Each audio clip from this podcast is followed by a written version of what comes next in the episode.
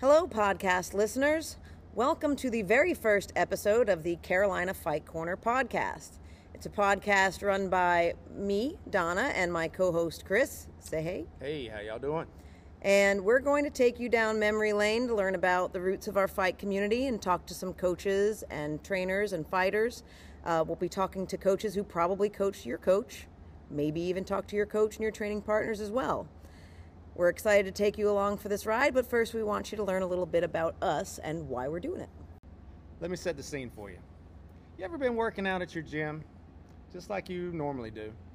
Somebody walks through the door. All of a sudden, your instructor starts acting a little funny. You ever wonder who that person might be? Well, maybe it's our job to help you figure that out. That's just one of the reasons we created this podcast. Listen in and see what you think.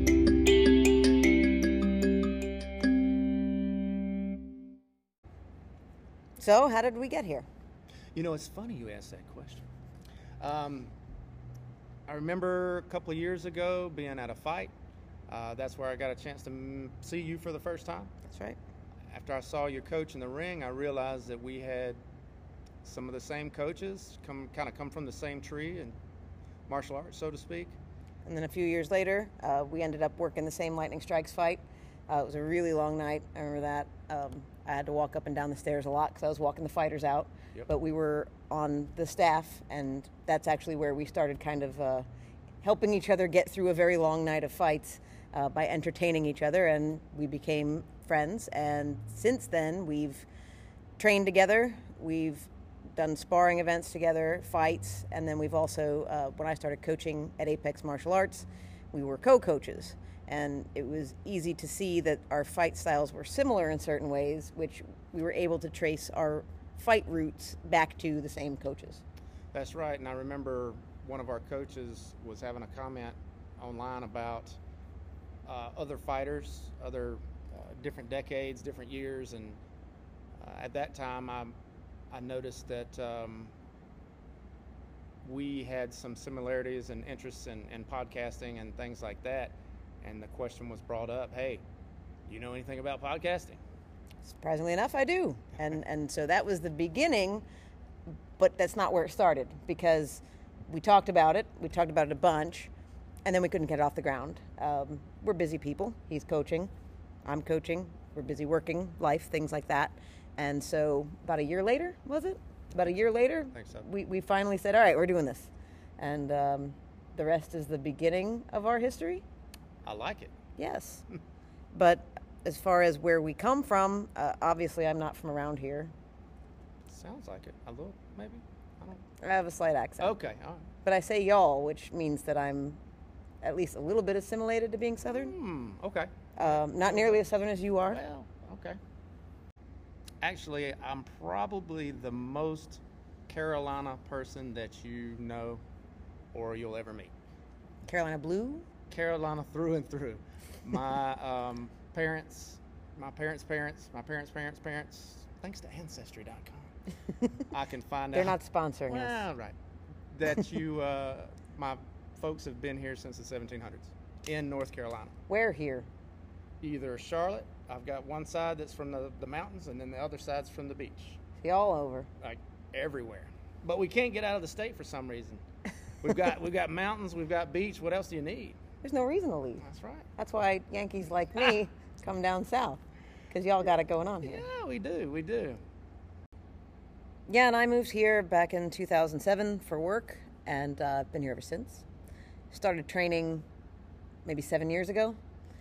Uh, I just wanted something else to do. I played roller derby for about five years. Uh, I enjoy hitting things, Mm, that mostly makes sense. mostly people, Okay. um, just on wheels, and now not on wheels. So when I quit playing roller derby, I wanted to still stay in shape. I tried to go to a regular gym and do leg day, back day, arm day, and I got bored.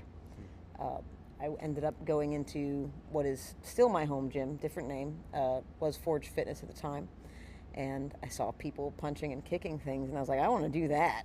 Nice. And that was uh, the beginning of the end. My, my coaches could not get rid of me. I showed up every day as the very petite southpaw that had no idea what I was doing. And um, yeah, they I was like a bad penny. I kept showing up. Nice. I started uh, training in 1999, kind of seriously. Ooh, you're dating yourself. Oh my gosh.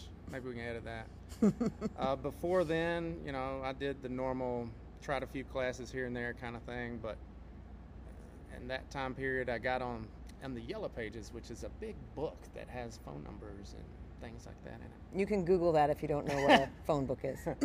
And I looked for a gym in the area that taught mixed martial arts because just like everybody else back then, I was heavy into watching UFC and and all of that. And I called the gym up and I said, "Yes, sir.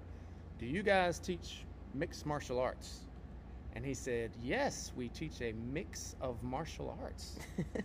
so I went down there and spent a couple of years there learning Aikido and karate and judo and a mix of martial arts until I met my current coach and longtime best friend, Robbie Adams. Uh, he showed me some different things that I could do. And after training with him the first time, I realized that I should have been training with him the whole time.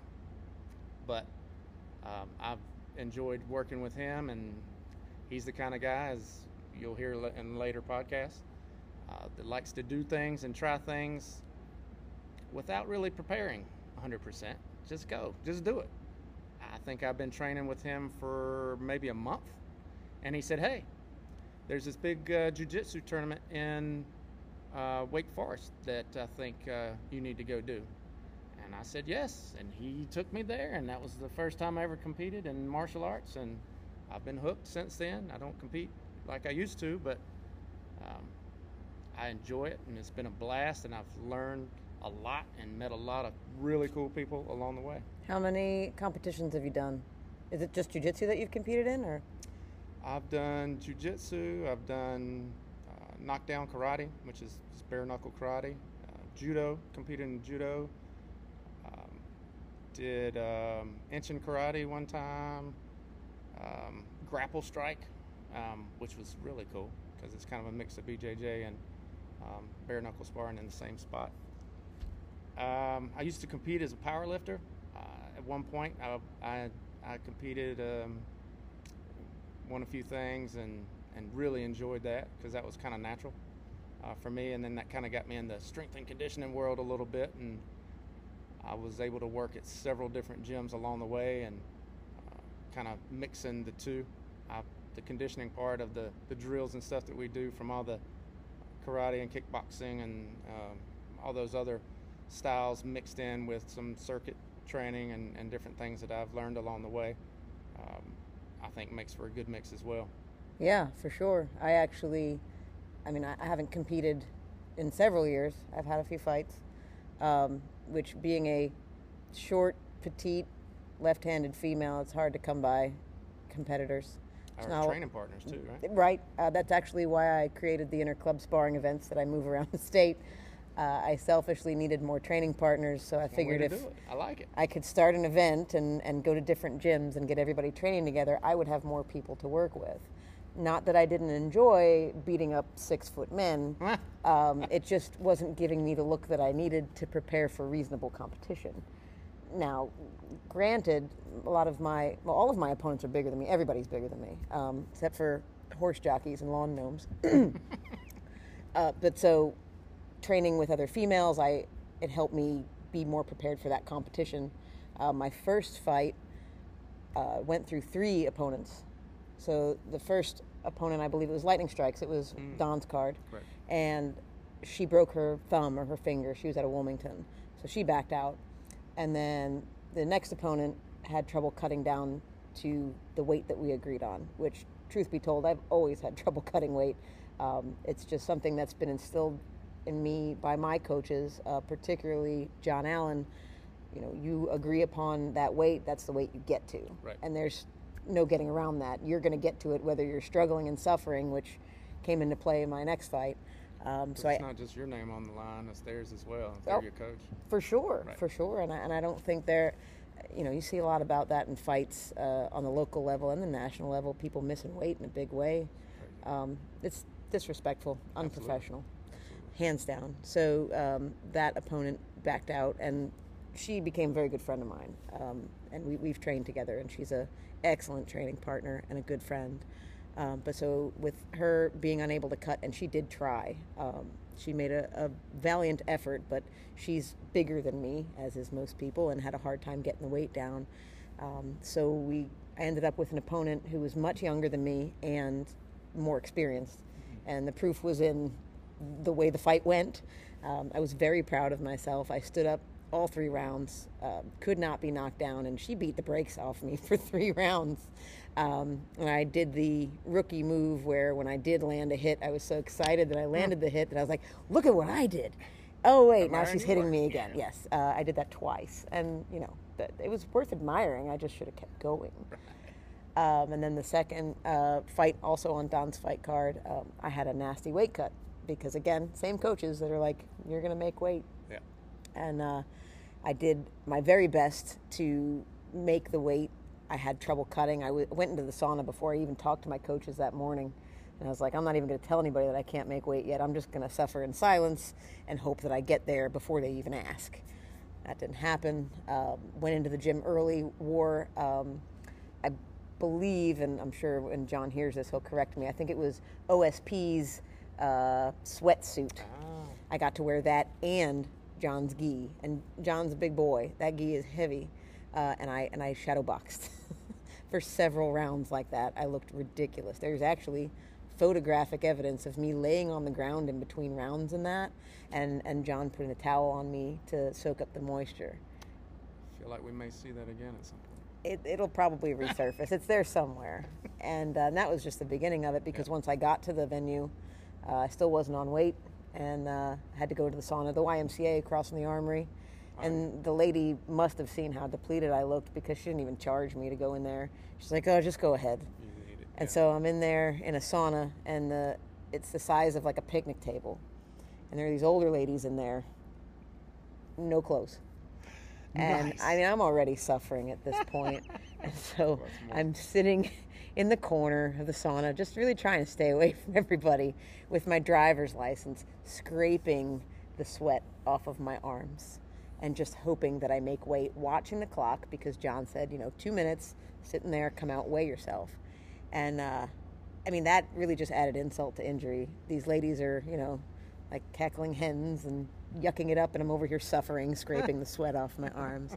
Um, needless to say, I did eventually make weight. Um, it was all we could do to get me rehydrated. You know, it was past weigh ins at that point, and they still allowed the fight to go on, which I appreciated. And uh, he had me running sprints in the parking deck, trying to get um, everything in my bloodstream and get rehydrated. It was a it was a tough day for me. Sure. But moral of the story: make weight at all costs. That's what you do. But since then, the right. I've uh, I've become an instructor. I taught kids jujitsu, kids kickboxing. I've taught adult classes, beginner, advanced cardio kickboxing, and uh, I just love the way that people get excited when they learn, especially people who don't have a martial arts background. And you know, once they put that hand on the bag, boom, and they feel great. They feel empowered. And same thing with kids, like teaching them um, to stand up for themselves. You know, how to carry themselves so they don't get bullied, giving them confidence. That's part of why I enjoy teaching so much. And I know that you know, with you being an instructor, you have a similar background. You've been doing it longer than I have, um, but you're teaching here at Apex now. Right before that, uh, I have been in a couple of different gyms. It's interesting, this area used to be a really small community, the martial arts community. And we, in some ways, you know, my coach knows this coach, these guys train together. It's a, a tree of, you know, a certain amount of people back in the day that, that did it and kind of grew from there kind of deal. Um, and now there seems to be a gym every you know, on every corner, and there's all these different people that are in the area that are teaching and all these different things. But the way that I see it, it's still a small community. There's just a lot more people. There were gyms that I worked in in the past. Uh, I had an opportunity one time where a person came to me and said, Hey, I want you to help me build a gym, and gave me pretty much an open checkbook. What did I need? that was a fantastic opportunity. Uh, I had a chance to build a program, bring in friends as instructors and people that I knew and had trained with over the years. I had a chance to set up bags a certain way that I wanted, had a cage, had a boxing ring, all these different things. It was a great experience from, from that standpoint. So I've had a chance to be involved in the business aspect. I've, you know, owned my own small gym before, ran gyms. Uh, at this point, I'm I, I enjoy being able to come in and teach one or two classes a week and go home. When they ask me questions about, well, how much does this cost or what is this or that, I say, I'm here to teach. I'm here for this hour and, and I'm here to help you any way I can. Those other questions can go to the gym owner. And that's fantastic because I've got two boys at home, a wife, and a job outside, and I'm trying to juggle all these different things. But I love it. I can't get rid of it. I don't compete anymore, really, although I may sneak out and do something here and there. Uh, but I love teaching. I love getting getting folks to understand and, and, and get that feeling like you were talking about when you when you finally figure that kick out, when you finally figure how your hip's supposed to turn on a switch kick, or really put the power behind that push kick or teep or whatever you want to call it. Um, it, it clicks with them and, and watching them get excited about it. And I, I like it when people come up to me after class you know, some instructors put their time in and they're out. But me, if I have a person that comes up and is saying, I'm having an issue with this, I love telling them, teaching them, helping them get to that next place or whatever. I enjoy that. I still do, and I don't see that going away. So that's one of the reasons why I've been in it for a while. I've got uh, a certain amount of experience. I've trained in several different styles. I've got several belts along the way and all that kind of jazz. But at the end of the day, I, I enjoy taking that information and giving it to somebody who's uh, going to take it and go further. Yeah, and a lot of what my, well, you know my coach, Ted, um, tell me as an instructor, you continue to learn. Mm-hmm. When somebody asks you a question, well, you know, why do you turn your punch over this way? Why do you move this way? Or what does this do? All of a sudden, you have to break it down in your head and say, well, why do I do that? Um, and I'll see still the most seasoned coaches do the same thing. All right, well, glad you asked that question. Let's figure it out together.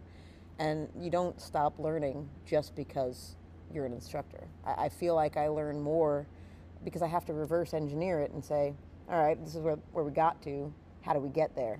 Why does it work this way? And, and you have to put a little more thought into it as opposed to, you know, 100 kicks on the bag. Right. Easy peasy. When you have to start thinking about it and being able to articulate to your students this is why we do what we do. Right. I think it takes on, it's just a, a higher level of learning. Yep.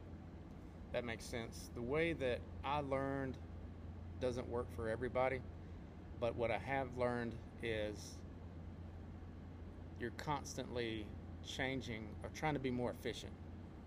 What I've seen is I, I wouldn't teach someone brand new today how I did five, ten years ago, right? So each time you work, the more people that I work with, the more um, that I learn, I try to cut that learning curve down. And I do feel like, as a whole, uh, the the kind of the martial arts in this area and the and the instruction and all that is more efficient, maybe than it's been. There were times where I remember, you know, uh, the best way to learn to keep your hands up is to get punched in the face when you drop your hands. Yep, that's how you well, learn. It's 2022. We're in the uh, heart of RTP, and eh, we may have people in class that aren't looking to be a fighter, right? Maybe maybe it's a soccer mom, or maybe it's uh, the, the the leader of the PTA, whatever, right? I don't get a chance. I, I try not to use the same methods that uh, with with them as I would a guy that I'm going to take to a fight next weekend and expect X, Y, and Z, right? So you kind of got to learn to be flexible and, and that, but you still want to teach the same principles. So you just have to be creative and what's the best way to do this. So I can grab a pool noodle instead of a, a glove. You know, you tap them on the head. That's that's you know that gets the point across sometimes. I had a coach use a uh, PVC pipe and nice. put a glove at the end, nice. and then tape the glove. Yep. And so it was a similar look, right? Because yep. the glove's coming at you, but less intimidating. I mean, pool noodles are not intimidating unless one of your coaches is swinging it at you. I don't enjoy it. I don't try to get hit with it, but the, the glove made it a little more realistic. Yep. Um, as a student, one of the things that I learned very early on is that most of your instructors have a different style. Everybody's come up differently, and what works for, particularly being a southpaw, I've worked with mostly orthodox instructors. So uh, not only am I making them work, but I also have to figure out what works for me. So while some instructors know how to train a southpaw, some instructors just take orthodox and switch it. Um, I take what works for me and add it to my toolbox. And not everything that every instructor teaches is for me, but I'll try it. I'll drill it. Obviously, you know, you're in a get along gang when you're in class, you do what your instructor tells you to, but you pick what works for you. And I think that's what's made my, my fight style very diverse. Uh, Ted teaches a lot of movement, footwork, head movement. That's not something you're going to see in traditional Thai. But traditional Thai, you've got some nasty teeps. Right. And so when you put these things together, or Robbie Adams with his axe kick, like you start piecemealing these things together and you develop your own style, and then that becomes the way that you train. And I think as things get passed on, you know, generationally, it becomes more efficient and it, it evolves. Hopefully, you've learned a good bit about us in this episode and why we love the North Carolina fight community so much and why we want to bring you this podcast. We're really excited to be doing this and excited to have you along for the ride with us. One of the things that, that uh, we're looking for is communication. We have an email address that we'd like for you to send us comments. Maybe you have a coach that you're, you're interested in learning more about or or another uh, person in the area that, that you've heard about, but you just don't really know uh, if they're on our list or not. We've got a long list that we're excited to get through, but feel free to contact us. We can always add more, and uh, the email address is carolinafightcorner at gmail.com. And then you can also follow us on social media, keep up with when episodes drop, any other fun things that Chris and I come up with, because we are fun. That's right. Um, we're telling you that. Hopefully, you'll find out for yourself. Yeah, but I'm, I'm just trying to endorse Chris as being fun. We're working on it. Um, but you can follow us on Instagram and Facebook. It's Carolina Fight Corner, all one word. Well, thank you for listening to our podcast. And until next time, keep training.